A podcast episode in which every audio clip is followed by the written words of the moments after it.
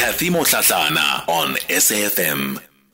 Let me welcome onto the show for our next conversation, Xolelwa Kashe-Katiya, the acting project leader for the Indlulamithi Scenarios Trust. Xolelwa, good morning to you.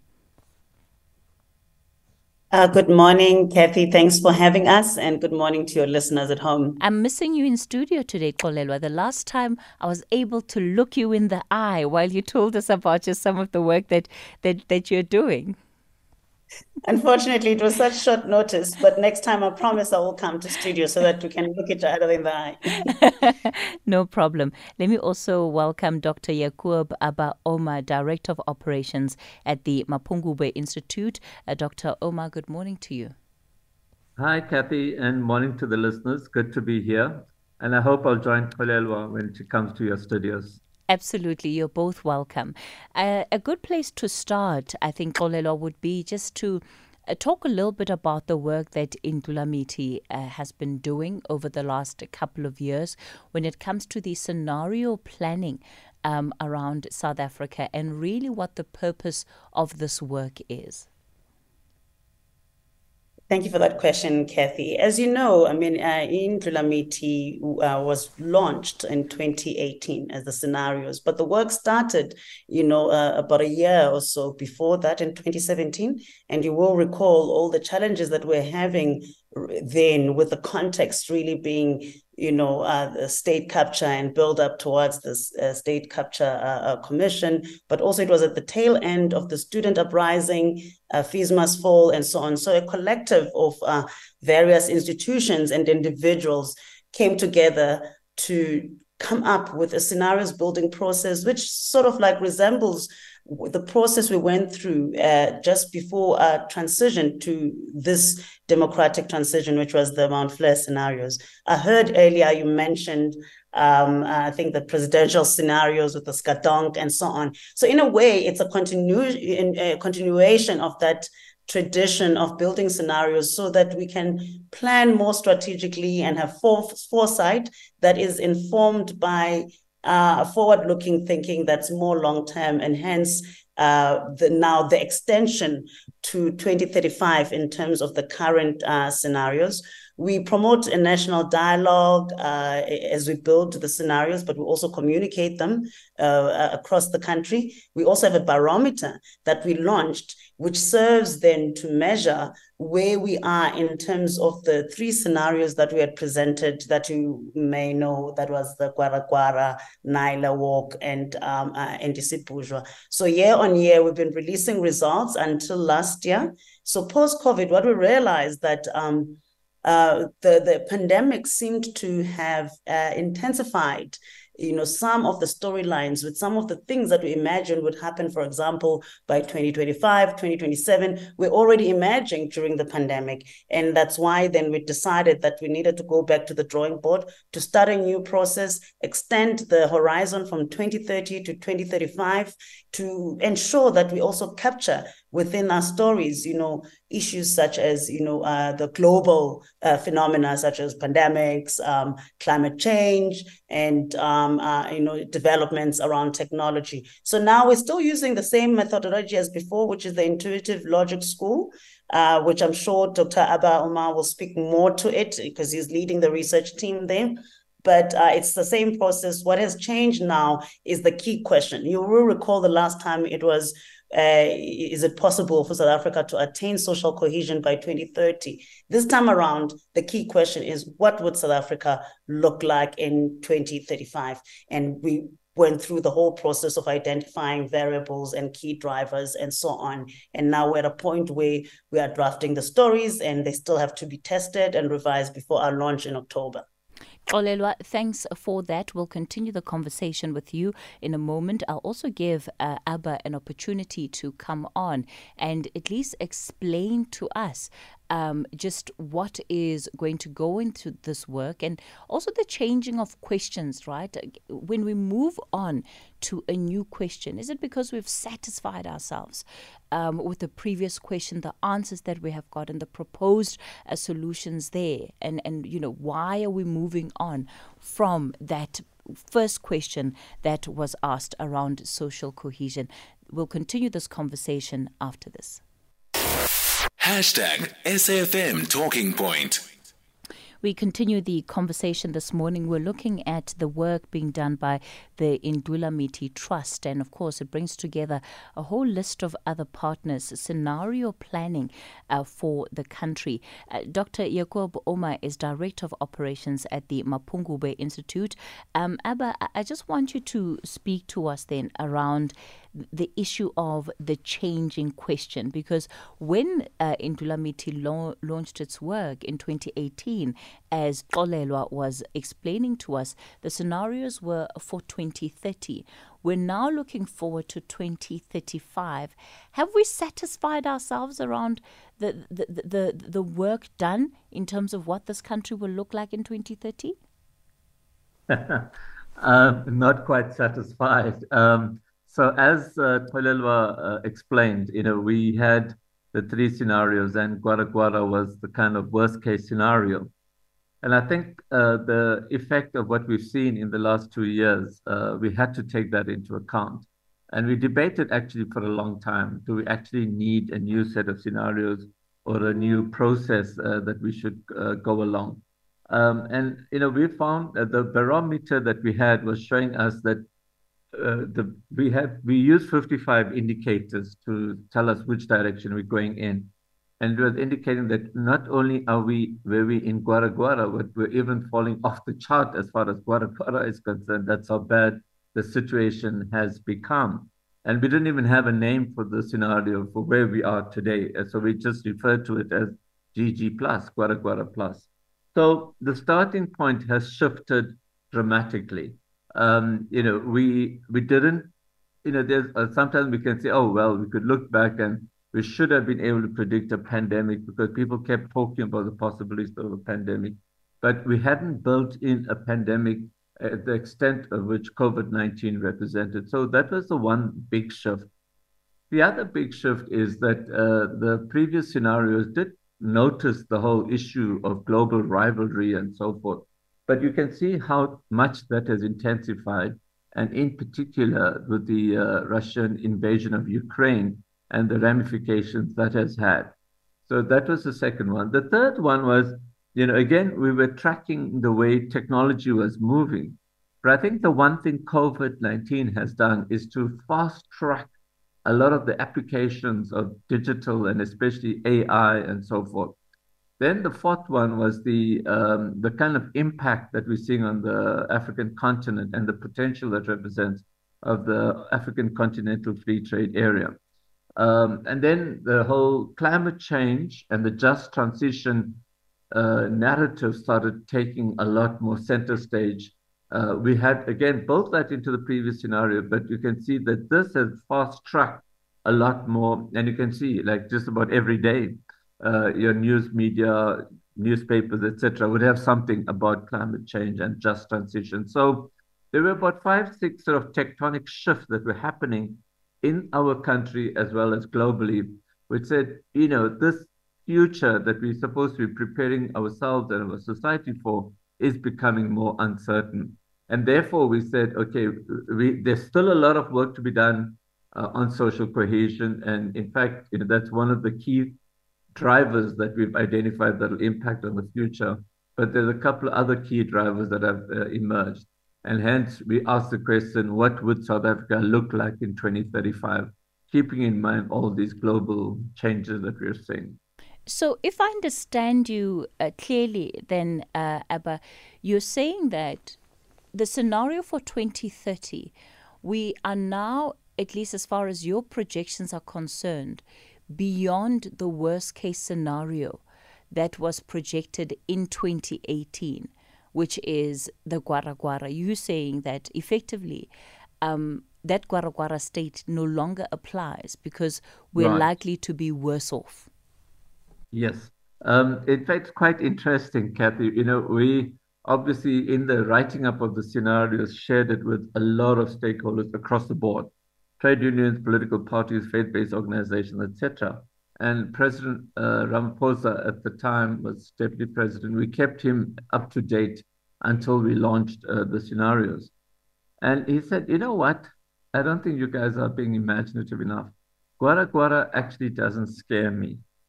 And that's, you know, we kind of reflected on it. And now when we see the reality, we see that, you know, he did have a sense that things could go a lot worse than Guaraguara. Sometimes it's the, you know, it's a scientific approach, but with a creative element to it, that sometimes we get caught up in not wanting to think the extreme. You know, we think, oh, well, it can't really get that bad, you know.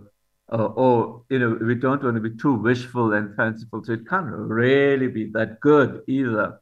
So you end up kind of marshalling your scenarios, even though they're very different directions, but they kind of, you know, you limit it a little bit. You don't to scare people by really writing something, because then they won't want to even engage with your scenario.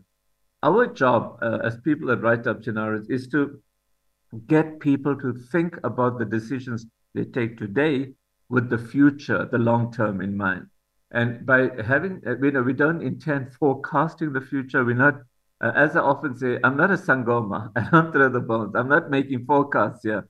I'm just speculating in possible directions that the future could go, and then force you to think about it, about the decisions you're taking today.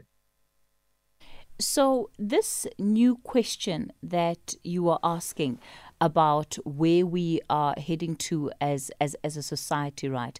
And the latest question around what will South Africa look like in 2035? One of the issues that has been raised, at least before, around these scenarios is the extent to which they're considered to be credible. And, you know, I'm listening to what you said, the deputy president then at the time, Cyril Ramaphosa, had to say about the Guaraguara state, because it's also titled, you know, the false dawn Guaraguara, and that very much tied to when he then rose up to the presidency. So when it comes to questions of credibility and how policymakers look at this work that is being done and take it on board, how have you gone about that process? So the one thing, you know, and this is what we're embedding in this set of scenarios, this process, is to make sure that more of government and more of society is going to be asked to look at how do we respond to it. So we tended to use the previous scenario as presentations, you know. People would say, oh, well, you know, the CEO will be making the opening remarks. Can you come and do a 1-hour presentation before we actually get into a strategizing session? Now we want people to really immerse themselves in the scenarios and then force them. We're going to be doing less presentations, but more workshopping and saying, look, work out how do we respond to these scenarios? What does it mean for society? What does it mean for your organization? And it's going to be a lot more public-oriented, so that, you know, the kind of ideas we have is to try and make sure that we get it out more, work more with radio stations like yourself and community radio, community press, so that more people are involved in it. And they can, and the timing is important, that we want people to use the scenarios to even challenge the political parties as they campaign for 2024, and ask the individual parties, how do you intend responding to these scenarios? Do you have policies that will make sure we avoid the worst case and we get to the best case scenario? All right. We'll continue the conversation with Dr. Yacoob Abba Omar. In fact, he has to leave this conversation now at 10:30. He's Director of Operations at the Mapungubwe Institute. Xolelwa Kashe-Katiya will continue with us. She's the Acting Project Leader for the Indlulamithi Scenarios Trust. I'll also take your calls on this particular matter. It's just after 10:30. Time for your latest headlines.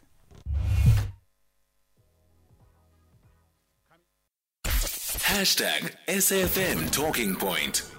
We continue the conversation on the talking point. Xolelwa, you're still on the line, and I want you to talk to us in as far as the scenarios planning then for the future is concerned.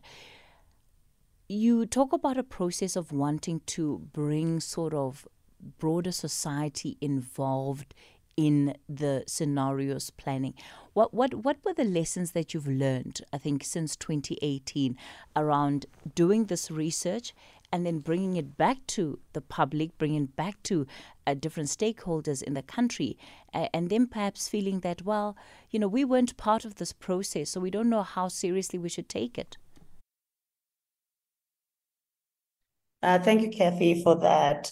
I mean, for us, bringing society together was always one of our main objectives, because we're concerned with the idea of having an honest dialogue about the issues that we are facing as the country, regardless of where you stand or what institution you represent. Even the makeup of Indlulamithi itself, it's informed by people who represent various organizations, and others are retired personalities who are really concerned about the country. But the idea was to co-create so that the conversation then becomes easy to buy into, because you feel that you are part of the making. Even us coming up with a barometer, actually, it was through lessons learned during our first year when we went on a road trip across the country, went to all 9 provinces, telling these stories. But most oftentimes,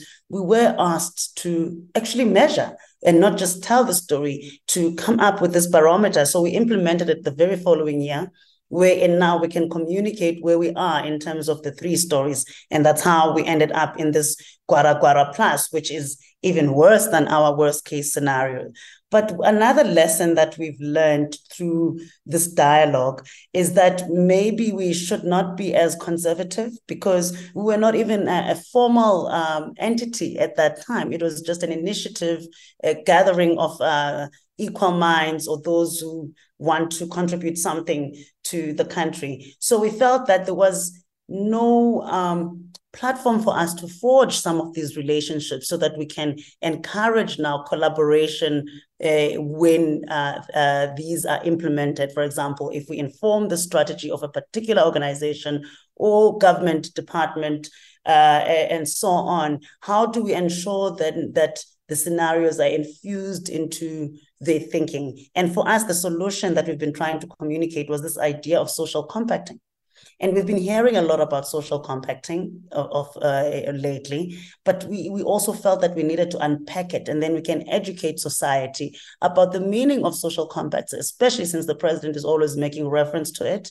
But we could not do the work of forging compacts, because there is an institution that is formed for such dialogue and compacting and bargaining, which is the NEDLAC. So we do not want to interfere with that space, but rather to educate on what it means to forge these agreements or compacts wherein we have to give or take without holding on to very strong ideological positions, because we are so diverse as a country. And so right now we are rethinking that strategy, because as Dr. Abba Omar has indicated, that we feel that there is a need to actually mobilize, especially the state and business, because we do require a more activist approach from big business in particular to actually drive the country forward. So it's no use for us to just convene these dialogues and talk about these things, come to media and present and talk about the scenarios without really ensuring that we take it forward. How do we then bring society to come together so that we can have meaningful pacts, not just these talk shops that we always have where declarations are made, but there's no follow-up? When we look at the key driving factors, Xolelwa, that are impacting and are likely to impact South Africa's future, I want you to talk us through what those key driving factors are, so that at least we have a sense of what the primary issues, at least as highlighted by yourself and some of the other members of the team you work with and the researchers you work with. You know, first, let me just take a step back to how we identify the key driving forces. Those are actually derived from the process of interviews with, you know, captains of industry, leaders in society, influencers, young people, artists, environmental activists, and so on. So we came up with 26 variables, which are discrete statements about now 2035, where we're going now as a new horizon. And various statements were made about this future. And remember, these are people who are working in these various sectors. We had to pay special attention to, the economic sector, because that is something that's coming strongly in terms of the pandemic, but also looking at health systems, because we were in a pandemic environment at that time, and to ensure that we actually pay special focus to that environmental issues. We rank them in terms of their uncertainty and impact. So we isolated those variables that were both that would both have the highest impact on our society, but also at the same time, those that we are most uncertain about. And we identified about 4 of those. But what was interesting, one variable that was ranked highest across the spectrum was the one that spoke to these insecurities. It's more about local and global security threats. And we're very uncertain about, and we know that there's a great impact, but then there's other variables that came up within that, and those spoke to now the economic factors and leadership factors. And that's how we reached the key driving forces. And there's 3 of them. The first one is the low economic growth trap. And I mean, this is also impacted on by COVID.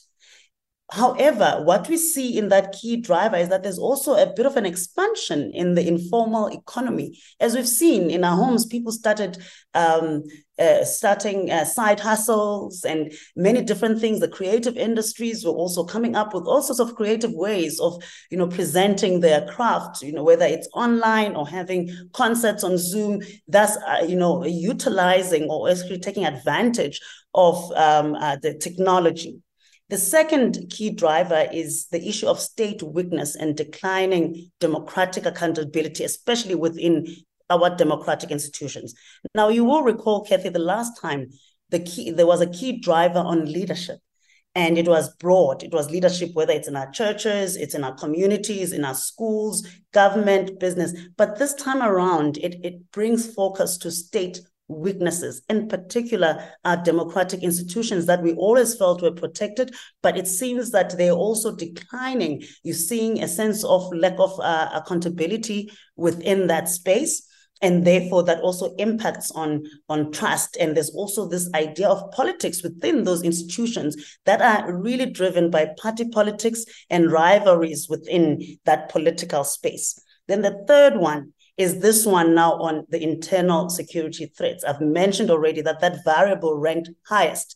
It didn't matter who was being interviewed, but they were really worried about these security threats. And I think we all get a sense of it, that we're not quite secure. And some of the elements that came out within that key driver is this issue of high youth unemployment, which leads to dislocation of young people. There's also anger and distrust that manifests then within that. And then it leads to this persistence of a violent society with violent crimes, with social unrest that also tends to be very violent. And part of that, when we try to unpack it, we find that there's also this historical wound that was there in the previous scenarios, but this time around, it seems to be amplified because now we've got this uncontrolled immigration, but there's also intra-regional migration where, there's contestation around resources and communities then facing that vulnerability and scapegoating, and thus becoming the victims of our violent, whether it's violent protest or violent crime, and so on. So what we also was named specifically was that the intra-party politics within the ANC undermine public confidence. So those are the 3 driving forces that we're working with. We've played around with those, commission further research papers so that we can understand them better, especially those ones on security threats. And there the paper spoke to disasters, how we respond to disasters, further pandemics, and also the history of protest in South Africa, because we do have a heritage of violent protest here. And now we are waiting the finalization of the stories then that will be informed by those key drivers. As you're speaking, Xolelwa, I'm thinking about the 2024 elections. And, of course, we've got different projections at this point.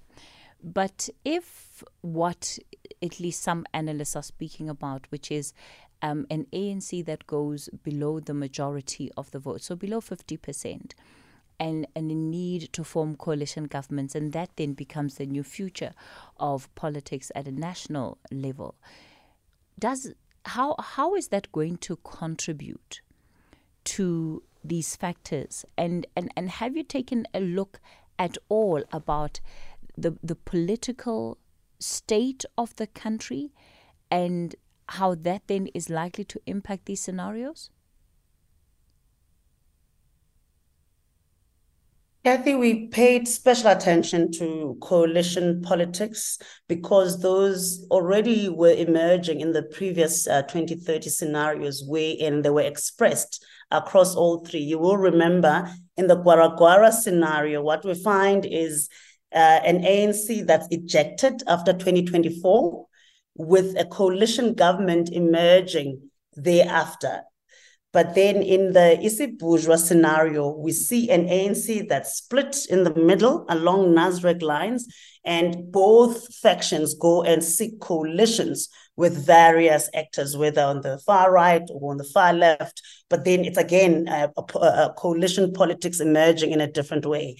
Whereas in the Nayile Walk scenario, we see an ANC that's reduced in power, also forced to maybe form a coalition with another party and therefore reducing the decision-making power. So they emerge in various ways. So they were there in the previous scenarios, and this time around, they emerge again very strongly. And we actually commissioned the Mapungubwe Institute, that's MISTRA, that Abba works for.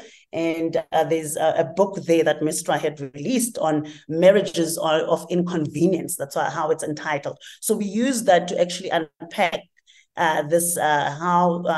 coalition politics will emerge. And again, they're appearing in various ways. I mean, without exposing too much of the storylines, there's one of the scenarios actually that speaks to maturing, a maturing democracy, wherein political parties are able now to manage working within coalitions. And then there's other scenarios that speak differently to how coalition governments would manifest. And I think that's one of the the biggest sort of challenges that we find ourselves facing as a country, and lots of different work being done now to sort of think around coalition politics at a national level, and including conversations about, frameworks around coalition governments. Those have been suggestions that have been on the table. Do you, does the research that you've done suggest that in order for the coalition, for coalition politics to reach that state of maturity, that it needs to happen within a certain framework? Yes, that is correct. I mean, like referencing the research that was done again by MISTRA, they look at other countries in the world, even European examples, Germany and so on, to look at the process of maturing coalition politics. Because in other countries, I mean, this has become second nature. And we do believe it can also point to a maturing democracy, as we're saying. But right now, I mean, because of what we've seen at local level, where it seems like coalitions get destabilized. And I suppose those are still teething problems wherein various parties would come together, whereas the ideological underpinnings differ so much. And then there's that contestation, which then arrests the delivery of services at local level. So I think there is that fear, but by the looks of things, in mature democracies, coalition governments can actually work. But as you're correctly saying, they have to be informed by a particular framework that does not undermine the delivery of even the most basic services. We'll continue the conversation with you in a moment, Xolelwa. And then I want us to take a look, at least a closer look, at this issue around internal security, because that's a big one, I think, as well, especially when we speak about it from the context of anger and distrust that exists among the population and what that means for the country's future. The Talking Point with Kathy Motlatlana, weekdays 9 a.m. till midday. All right, so we're looking then at the work done by Indlulamithi Trust, and they are basically talking and paving, creating scenarios of what South Africa will look like in future. And as we heard earlier, they've moved on from the 2030 scenarios and are now looking at 2035. What will South Africa look like? And that's based on what are perceived increased pressures that the country is likely to face, and by all indications, a worsening state of affairs from the last scenarios that they published. Xolelwa, the issue of security is a big one. I think when we look at some of the figures in isolation, so we can talk about the protests that happen in South Africa on a day-to-day basis, right? That's sitting at over, 1,000 protests annually, if we're taking into account the entire country. We then also have matters of security risks, such as the high levels of crime. There's, of course, the July unrest that would have been a significant contributor to what can happen when matters of security and matters of poverty are also not taken seriously. How worried should we be about security at this point? Kathy, I think we need to be very worried about the security issue, because not only is it internal security threats in terms of a violent protest and these moments of rupture internally, such as, the July protest of 2021, there's also the issue of external security threats, which is something that we have not really paid attention to as a country. And already the one key driver is a state that is not capable. So how secure are we as a nation if the state is not able to contain, or the risk? So the approach that we took when we actually unpacked that key driver was we actually took a historical view first by looking at the history of protest in South Africa. We know that we've always had a culture of protest, throughout, from the protests against apartheid all the way to the democratic transition. But it continues, and it tends to be violent in nature, and also, as we've seen in the July unrest. But we also thought it would be unwise for us to just focus on July unrest, because a lot of researchers wanted to understand this because it seemed to be so politically fraught, because it was it was around the time of the arrest of the former President Zuma. But then we had to go back in time and understand what it means right now, but also what emerged from the scholars that participated in that conference. So is that there's the issue of broad human insecurities, in terms of just, safety and security in South Africa. We are in an insecure country, and the way we experience it is so unequal. You and I may be able to, opt out by subscribing to a private security company, whereas the majority is largely dependent on the state, which is not capable to even foresee, because that's another challenge. There's these unforeseen ruptures or disruptive events that happen on a large scale. Some of them have to do with environmental issues, and where you've seen the floods as well, because that's also it's a risk to the country. And we're still unable to even recover from the impact of, those natural disasters. But also there's the issue of risk management itself. There seems to be no risk management framework for the country so that we can identify critical elements for short, medium, and long-term planning for the country. So then that renders us insecure as a nation. And I've said, I mean, it will have the greatest impact, but we still don't understand it. And that's something that we need to look very closely, especially where external threats are concerned, because we seem to be inward looking, we're navel gazing all the time. And yes, we have our internal ruptures that threaten our security, but we need to also have a state, or even a state that can partner with other social partners such as a business or labor or civil society to mitigate for these things. I want to bring in Miriam, who wants to contribute to this conversation. Miriam, good morning. Hello, good morning to you and your panel, Kathy. Yeah, yes, I've been listening to the discussion. My light just went off now.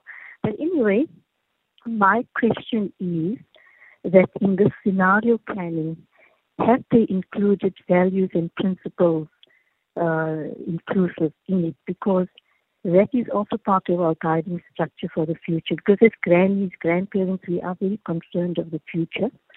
Because knowing that South Africa is a country that's quite religious spiritually, and so far, like, it seems to be phasing out of our democratic system.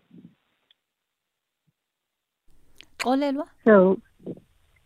So I'd like to know, is that part and parcel? Because I think it's actually very important for it to be included as a guiding factor. All right. Thanks for that, Miriam. Xolelwa, values, principles? That is a very good question. Because all right. I'm not sure what's happening with that line to Xolelwa there. Is she still up? Do we still have her on? All right. It looks like we're having a bit of an issue with getting Xolelwa's response to that question. Not sure why it is, because the network seems to be up and stable, but I wonder if it has to do perhaps even with maybe load shedding either in her area or in our area. So we'll see if we can get her back up to try and answer Miriam's question on principles. But so what then Indlulamithi will be doing is that they will be launching the bulk of their work later on in the year. We're expecting that report around 2035 to be available from about October, and it will include all of the work that you've heard Xolelwa and Dr. Yacoob Abba Omar speak about in the last hour. Well, I guess we're going to have to leave it there because we are edging towards 11 o'clock and we're out of time then for this conversation. Miriam, I'm so sorry that we weren't able to get you an answer from Xolelwa. We've simply lost her on the line and we are unable to get through to her at this point. So coming up on the other side of the 11 o'clock news, we'll get into our health feature, and today we're talking about skin cancer. For now, it's 11 o'clock.